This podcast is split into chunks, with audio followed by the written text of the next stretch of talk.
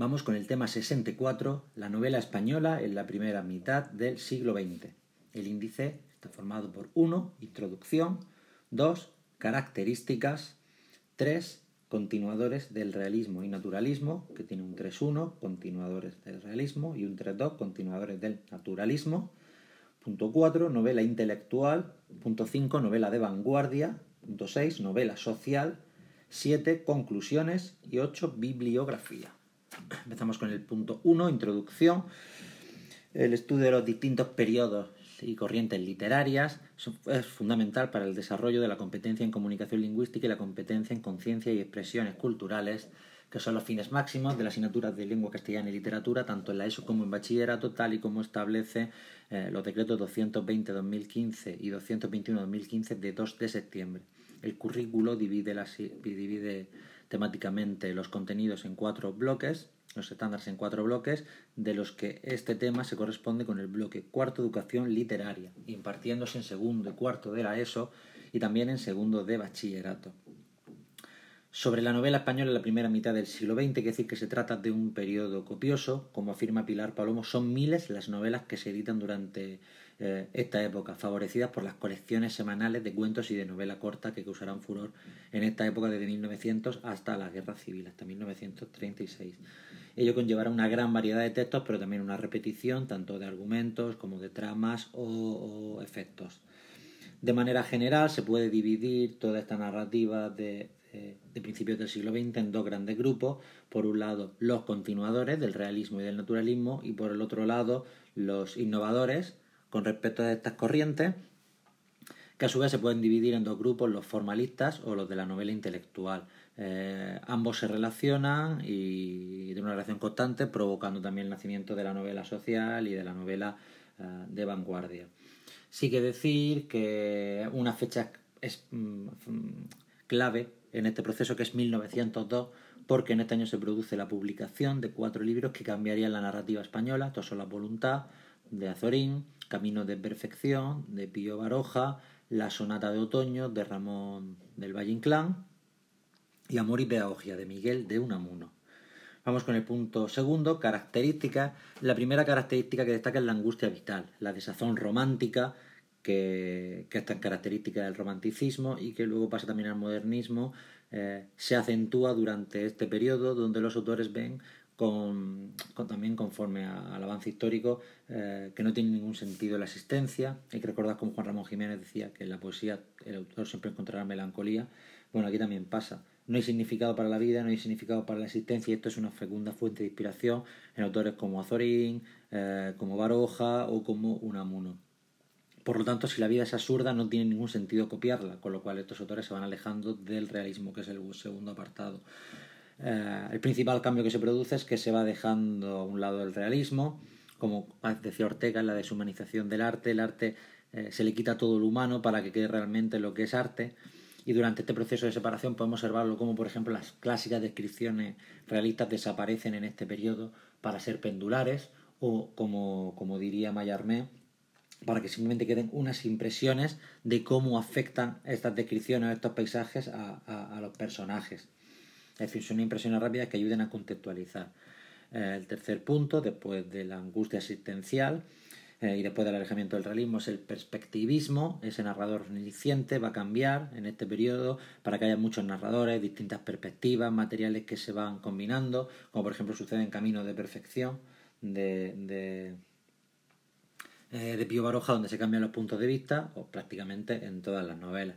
El cuarto punto es la gran labor editorial, eh, todos los textos que se editan, lo cual favorece la creación, eh, la publicación de muchos autores extranjeros, lo cual también influye, y luego que este proceso de edición conlleva que el escritor pueda vivir de la literatura y pueda tener autonomía como escritor, con lo que ello conlleva para la creación. El cuarto punto es la importancia de lo interior con respecto a lo exterior, habla uno de la intrahistoria, de lo que está dentro de uno, incluso a nivel va un paso más allá, porque lo que él propone es que lo externo sea Mm, descartado para ensalzar eh, lo interior que está dentro del hombre dentro del hombre por lo tanto mirando hacia el interior en esta época la unidad y el objetivismo no tienen sentido sino que lo que impone es un yoísmo que se puede explicar de varias maneras desde el lirismo eh, que utilizaría Valle y el simbolismo que utilizaría Valle hasta los distintos puntos de vista que va a utilizar Baroja. Y por último, la fragmentación, es decir, la novela ya no es un, argumento constante, sino que se nutre de diversos materiales y quizá el mayor ejemplo pues, sea Zorín, por ejemplo, La voluntad, donde incluye cartas, eh, diálogos, eh, largas descripciones, es decir, son ah, distintos materiales los que van a conformar eh, esta fragmentación como símbolo de la subjetividad. Con lo cual, en resumen, podemos decir que en este periodo, en esta novela de la primera mitad del siglo XX, no hay un narrador omnisciente, no hay una trama, no hay una unidad y no hay objetividad. No hay omnisciencia, no hay trama, no hay unidad y no hay objetividad. Pasemos al punto tercero, continuadores del realismo y el naturalismo. El realismo fue importante en España no solo durante la segunda mitad del siglo XIX, sino que se convierte en una corriente literaria que llega al siglo XX en esta primera mitad e incluso que después de la guerra civil vuelve a tener un nuevo periodo de esplendor gracias a autores como Cela, como Laforeto, como Miguel Delibes, impulsado también por una novela de realismo social. Eh, los autores de principios del siglo XX que siguen el realismo y que siguen el naturalismo se agruparán en diversos grupos dependiendo de si pretenden renovarlo o lo siguen, o lo siguen cultivando de la misma manera. En cuanto a los renovadores, que sería el 3-1-1, es decir, tenemos 3-1, continuadores del realismo, el 3-1-1, renovadores. El primer autor del que tenemos que hablar es Pío Baroja, vasco que vivió en Madrid, estudiante de medicina, eh, dueño de una taona, eh, hombre sobre todo contradictorio, eh, algo que se refleja en su propia obra, y con respecto a Baroja tenemos que señalar dos características principales, su pesimismo existencial y su escepticismo tanto religioso como político. Eh, en las novelas de Baroja se ven muy influenciadas por la filosofía de Nietzsche y de Kierkegaard, pero sobre todo de Schopenhauer, habiendo una doble variante en su, en su novelística entre la voluntad de vivir a pesar de todo o esa actitud de escepticismo y de personaje contemplativo que haría caer en la taraxia, que sería la que afectaría al propio, al propio Baroja, que empieza como revolucionario y termina en lo institucional. La novela de Baroja nace de una observación de la realidad, era un, cansante, un caminante incansable que observaba la realidad y nace de la observación de la realidad. Pero esto no quiere decir transmitirlo en un realismo clásico, sino que esta observación de la realidad eh, lleva a, a Pío Baroja a buscar una sencillez, eh, la novela de Baroja es sobre todo espontánea y libre. Decía Luis Alberto de Cuenca que era un autor de muñeca por su capacidad para escribir y para eh, ir improvisando. Sus novelas no responden a un guion previo, sino que van surgiendo conforme avanza Baroja en, la trama. Eso no quiere decir que no supiera escribir mejor, porque de hecho eh, hay fragmentos donde sí pretende hacerlo, pero es su manera de novelar, es improvisando, es cambiando conforme avanza y será su principal característica, tal y como señala Eugenio Nora. En cuanto a los personajes, son inventados, eh, pero casi siempre tienen un trasfondo real, muchos de ellos son un alter ego del propio Baroja, por ejemplo el Andrés Hurtado de, del Árbol de la Ciencia, y luego también se caracteriza por su inacción, el personaje normalmente observa, aunque hay una variante de personaje barogiano que es eh, el que se enfrenta contra todo, ese que se enfrenta contra la sociedad, que sería Zalacaín el aventurero. Responde a las dos perspectivas de Schopenhauer que hemos visto. Y luego otro grupo de personajes que valen para cambiar la actitud o para apoyar la actitud de este personaje. En cuanto a su estilo, pues es descuidado, mientras que Azorín es la precisión, eh, Baroja es directo, es claro, es sencillo, es coloquial. Dijo, de hecho, Ortega que, bueno, mientras que eh, Azorín destacaba los primores de lo vulgar, Baroja, las novelas de Baroja y los personajes de Baroja era una metralleta, una ametralladora disparando.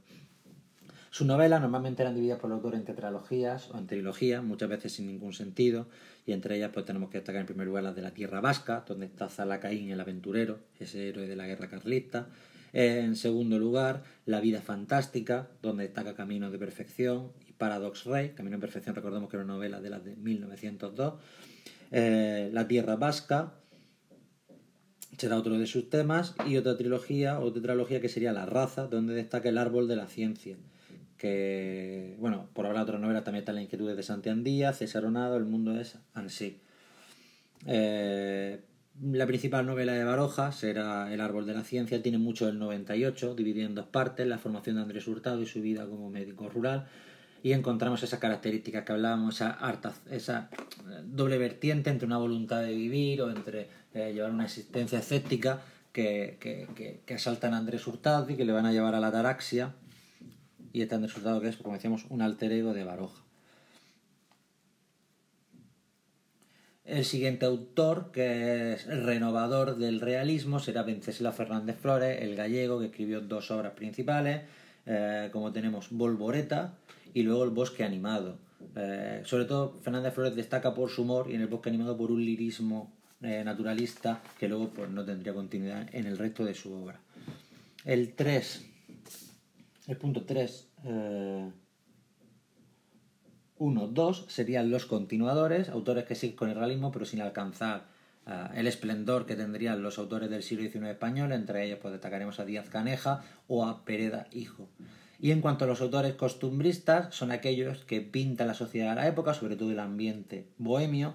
Eh, tenemos que destacar a dos autores. En primer lugar, mmm, Ricardo León, eh, el autor que escribió Casta de Hidalgos, caracterizado por su retoricismo, un autor del pastiche, eh, y por otro lado Emilio Carrere, el autor de La Torre de los Siete Jorobados, un autor que retrata como nadie eh, ese Madrid bohemio de principio de siglo, conocido como el autor de las modistas, porque las modistas, los camareros, los periodistas, todo el mundo buscaba a Emilio Carrere para transmitirle, contarle sus historias y que la reflejara en sus artículos. Estos serían los autores costumbristas. Un segundo bloque que son el 3-2, los continuadores del naturalismo, eh, que se lo hacen en dos vertientes distintas. Por un lado, el 3-2-1, los 3-2-1, los continuadores del naturalismo a través de una novela galante o una novela erótica, que no deja de ser una novela naturalista del sexo llevada al erotismo. Destacaremos en este apartado dos autores. En primer lugar, Eduardo Zamacois, nacido en Cuba, que tiene dos méritos, ser el creador del cuento semanal y de los contemporáneos, es decir, de las colecciones de cuentos semanales o novelas cortas, y también eh, el impulsor de la novela erótica en España.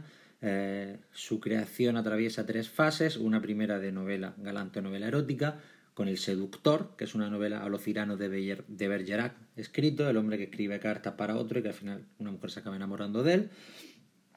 En segundo lugar, una etapa eh, de misterio, donde escribe el misterio del hombre pequeñito, y una tercera etapa de realismo con un cierto carácter social como son las raíces. El segundo autor que, encuadramos en la novela naturalista erótica sería Felipe Trigo, un autor sobre el que la crítica mm, ha divergido mucho, por un lado diciendo eh, que se trataba de un autor mm, casi pornográfico y por otro lado diciendo que era un autor que sabía combinar el amor carnal con el amor espiritual. Entre sus obras eh, destaca el médico rural, mm, bastante autobiográfica porque él fue médico rural, y Jarrapellejos, con bastante de denuncia social, ante una novela anticaciquista. Eh, y en el siguiente apartado, el 322, la novela de crítica social naturalista, tenemos que destacar la enorme figura de Vicente Blasco Ibáñez, el valenciano, político, escritor y un autor de enorme éxito en su época. Eh, en cuanto a esta novela naturalista y crítica social, tenemos que destacar sus primeras obras valencianas, como La Barraca o como Cañas y Barro, y luego por señalar por su obra Los Cuatro Jinetes del Apocalipsis, que fue un éxito en Estados Unidos, que le hizo rico, que fueron las novelas más leídas en su época en el continente norteamericano. Pasamos al siguiente punto, que sería el, el punto 4, la novela, formal, la novela formalista. El 4, la novela formalista, eh, es una novela que sobre todo es impulsada por Valle Inclán a finales del siglo XIX y principios del XX, una novela modernista caracterizada por la omnipresencia del universo y por personajes inactivos. Y en este sentido pues tenemos que empezar hablando por Valle Inclán, de Villanueva de un autor poético, sobre todo teatral, a través de Luces de Bohemia, pero que también destacó en la novela y en su recorrido novelístico tenemos que señalar que impulsó un cambio narrativo a través de ese modernismo narrativo muy lírico y posteriormente a través del esperpento. Su primera obra eh, es Sonatas, que supone para la narrativa lo mismo que supuso Azul de Rubén Darío para la poesía. Eh, la primera novela modernista, en 1902 es la primera con la, con la sonata de otoño, posteriormente escribiría eh, la sonata de estío, la sonata de primavera y la sonata de invierno, cada una ambientada en un sitio, empezando por Galicia, posteriormente Roma, México y, Navarra. Está protagonizada por el marqués de Bradomín, un don Juan eh, feo, católico y sentimental, lo que ya nos invita a saber qué tipo de personaje es. Un personaje inactivo que pasa por las obras viendo venir el mundo eh, y que también supuso pues, cierto escándalo en la época por, lo que supone en cuanto a la crítica de la moral burguesa. Su siguiente obra a destacar eh, sería La Guerra Carlista y posteriormente empezamos con el ciclo esperpéntico Tirano Banderas, es la primera novela esperpéntica y también la primera novela de dictador, eh, que prácticamente haría un género en Hispanoamérica, recordemos obras de García Márquez como El general en su laberinto, eh, Yo el Supremo de Augusto Roabato, incluso La fiesta del chivo, son obras que beben de Tirano Banderas, como decimos es el esperpento y está muy influenciada por su presencia en México, y a continuación el ruedo ibérico. El ruedo ibérico es los episodios nacionales de Galdós pasados por esa pátina del esperpento vallinclano. Recordemos que Vallinclán decía que había tres tipos de personajes. Aquellos que se miran de rodillas, que son los de la epopeya y los del relato épico, homérico, aquellos que se miran frente a frente de carne y hueso, que son los de Shakespeare, aquellos que se miran desde arriba, como si el autor fuera un demiurgo, que son los suyos, los esperpénticos. Pues el ruedo ibérico es una sátira de la era isabelina y muy innovadora. El segundo autor formalista que tenemos que destacar es Gabriel Miró, el alicantino, que destacó especialmente en el género del cuento, de la novela corta. Eh, de Miró es difícil encuadrarlo, se ha dicho que es modernista, se ha dicho que es simbolista. Eh, de manera cronológica corresponde su labor al novecentismo, pero lo cierto es que Gabriel Miró es el autor español que tenemos que asimilar, esos autores que a principios del siglo XX cambian la narrativa europea, eh, autores como Proust, como Joyce o como Woolf, porque al fin y al cabo es lo que busca abrir una manera distinta de narrar con nuevas estrategias y para ello tenemos un escritor caracterizado por un gran lirismo poco narrativo y por una gran transmisión de sentimiento. Entre sus obras, eh, que también tienen presente lo social, destacamos Las cerezas del cementerio y El obispo leproso. Y el tercer autor que tenemos que ver dentro de esta obra formalista es Gómez de la Serna, un autor que, como os ha dicho, es una generación en sí mismo, eh, fue el gran impulsor de las vanguardias en España, eh, estuvo en el extranjero y trajo las vanguardias a España, pero también fue un novelista que podemos situar dentro de este formalismo, aunque su principal problema como novelista, tal y como señala Paco Umbral, es el mismo eh, que su gran virtud, es su que es su ingenio. Su ingenio le lleva a crear esas greguerías, esas pequeñas píldoras humorísticas, como la S es el anzuelo del abecedario, pero también ese ingenio le lleva a que se aburra pronto de la novela y crea una novela que empieza bien, pero al final acaba muriendo por su inconsistencia. Entre las novelas formalistas de Ramón Gómez de la Serna tenemos que destacar El Doctor Inverosímil, El Incongruente, una novela eh, como es El Misterio, El Secreto del Acueducto, que es una greguería hecha novela, y por último su gran novela ya posterior a, la Guerra Civil, eh, que sería El Hombre Perdido. Vamos al siguiente punto, que es la novela intelectual. Eh, y de esta novela intelectual señalaremos tres autores principales. En esta novela lo importante es el universo novelesco y no los personajes. El primer autor del que tenemos que hablar es Miguel de Unamuno, el vasco, que fue también poeta, fue ensayista, también tiene una gran eh, producción novelística e intelectual, sobre todo muy innovadora, es la principal característica eh, que tenemos que destacar de Unamuno. La primera novela que señalaremos, Amor y Pedagogía, una de las novelas de 1902, eh, ofrece una lucha entre, entre la pedagogía y el determinismo que se enfrentan a los impulsos humanos que al final acaban, acaban venciendo. Su siguiente novela sería Niebla, de 1914, donde impondría el término de Nibola, eh, surgido de una conversación de esta propia novela entre Víctor y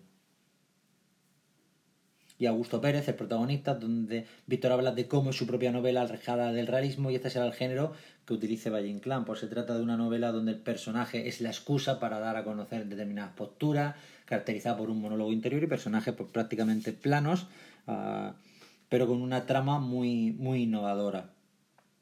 Niebla, como decimos, de 1914 sería la primera, destacando por ese esa conversación final entre el personaje entre Augusto y su autor Unamuno, que lleva la muerte al propio Augusto. La siguiente novela, también encuadrada dentro de la Nibola, sería Abel Sánchez. También en este sentido tenemos que destacar La tía Tula. Y por último, alejada del papel de la Nibola, pero también una novela intelectual, la de San Manuel Bueno Mártir. En el siguiente autor que tenemos que ver de la novela intelectual será el gran Azorín, José Martínez Ruiz, nacido en Monova, que estudió en Yecla, que le causó onda, onda, onda huella. es un escritor de novela y de ensayo, pero también periodista, crítico y el teórico de, de la generación del 98 eh, su novela está caracterizada por muy poca trama argumental, es la excusa para transmitir un ambiente, unas sensaciones o unos personajes. Entre sus temas destaca el tiempo, en el sentido personiano, eh, su tiempo como una, obsesión, mm, una crueldad que atenta contra el hombre, porque al final eh, es un avance de lo que pasará al final, y por eso, y como señala Ortega, Azorín lucha contra el tiempo, suspendiendo las cosas que pasan en sus novelas manteniendo flotando los sucesos para que eh, sobrevivan como a la manera de un cuadro al paso del tiempo. Evidentemente también la muerte relacionada con, con, el tiempo y por último en el sentido de Nietzsche y siguiendo a Nietzsche el eterno retorno, como todo vuelve, que por ejemplo lo podemos ver en las nubes eh, y también en una ciudad y un balcón, que también refleja ese paso del tiempo. Eh, sobre todo destaca la miniaturización, las descripciones que hace Azorín, que como señala Ortega, ya hemos dicho antes, son primores de lo vulgar, la humanización de lo inanimado. En la novelística de Azorín destacamos cuatro etapas. Una primera, donde son novelas muy autobiográficas, donde se habla mucho del paisaje. La primera, La voluntad, de 1902 novela de 1902, como las otras que hemos dicho antes.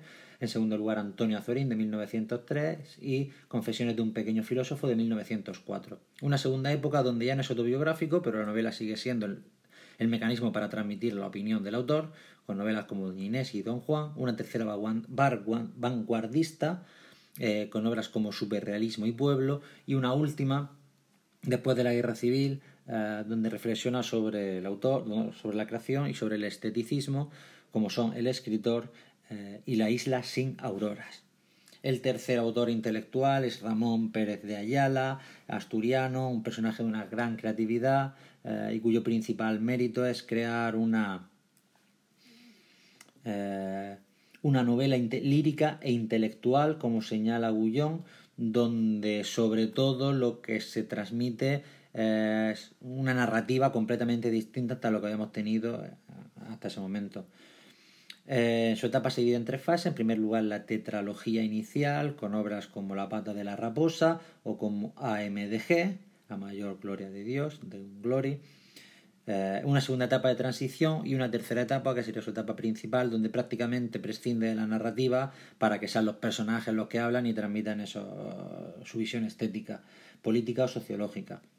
Como podemos apreciar, por ejemplo, en su obra magna, Belarmino y Apolonio, eh, que sube una conversación entre dos zapateros, y también en otras obras como Tigre Juan, eh, el curandero de su honra, donde destaca sobre todo esta segunda parte, por cuando se separan los personajes utiliza columnas en la misma página, Pérez Ayala, para transmitir su opinión, es algo muy innovador. Y por hablar de otros autores intelectuales señalaremos a Azaña y a Eugenio Dors.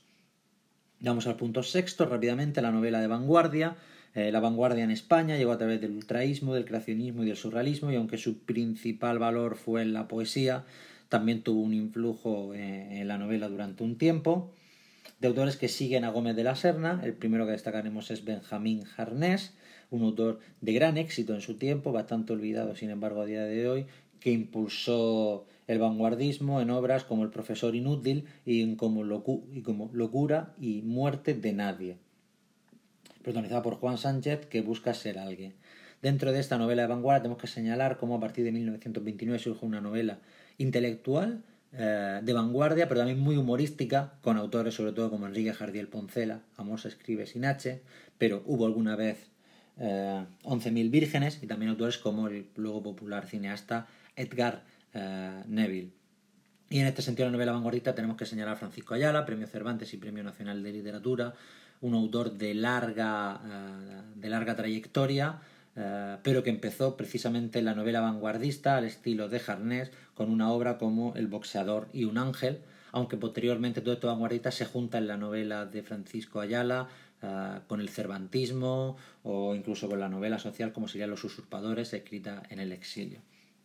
Y por último, En el punto 7, una novela social muy influida por los tipos anteriores, la novela social del 28, de autores que comienzan a partir de este año, pero que desarrollan su carrera, incluso pueden recibir muchos en el, eh, en el exilio. Destaca principalmente Ramón J. Sender, un gran autor que relacionado con este periodo escribe eh, Mr. Witt en el Cantón. Estos autores se vieron impulsados por la editorial Historia Nueva, que busca este tipo de novela eh, social muy politizada, protagonizada por clase trabajadora y que lleva o que transmite el, el habla de la calle. Recordemos Mr. Witt en el Cantón. El punto 8, las conclusiones. Como hemos señalado, se trata de una época de enorme fecundidad que es, sin embargo, la base de la narrativa contemporánea en sus distintas vertientes. La novela de la segunda mitad del siglo XX, la novela actual, bebe directamente de esta novela de, principios del siglo XX, que supuso un cambio tremendo con respecto eh, al realismo, porque lo adaptó a los tiempos, porque buscó cauces nuevos de expresión. Eh, como decimos, la novela contemporánea social, experimental o distintos géneros, superando el realismo. Eh, y tímidamente importando nuevos recursos narrativos presentes en Europa se debe de este tiempo y aunque la guerra civil y la censura posterior suponga un punto y aparte del que costará décadas recuperarse, eh, la novela tiene en este eslabón de principios del siglo XX uno de sus momentos, la novela española me refiero, uno de sus puntos, sus momentos clave.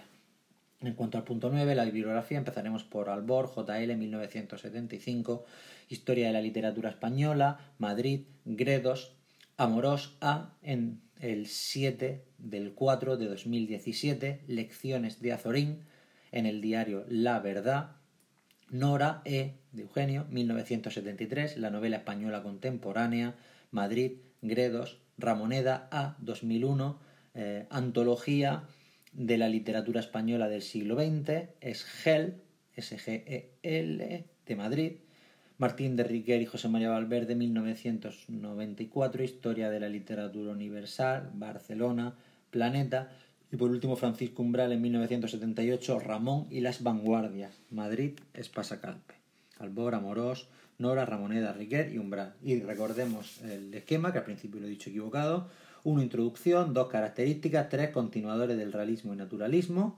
divididos en los continuadores del realismo, renovadores, continuadores costumbristas, los continuadores del naturalismo, la novela erótica y la novela de crítica social. Punto 4, la novela formalista. Punto 5, la novela intelectual. Punto 6, la novela de vanguardia. Punto 7, la novela social del 28. 8 conclusiones y 9 bibliografía.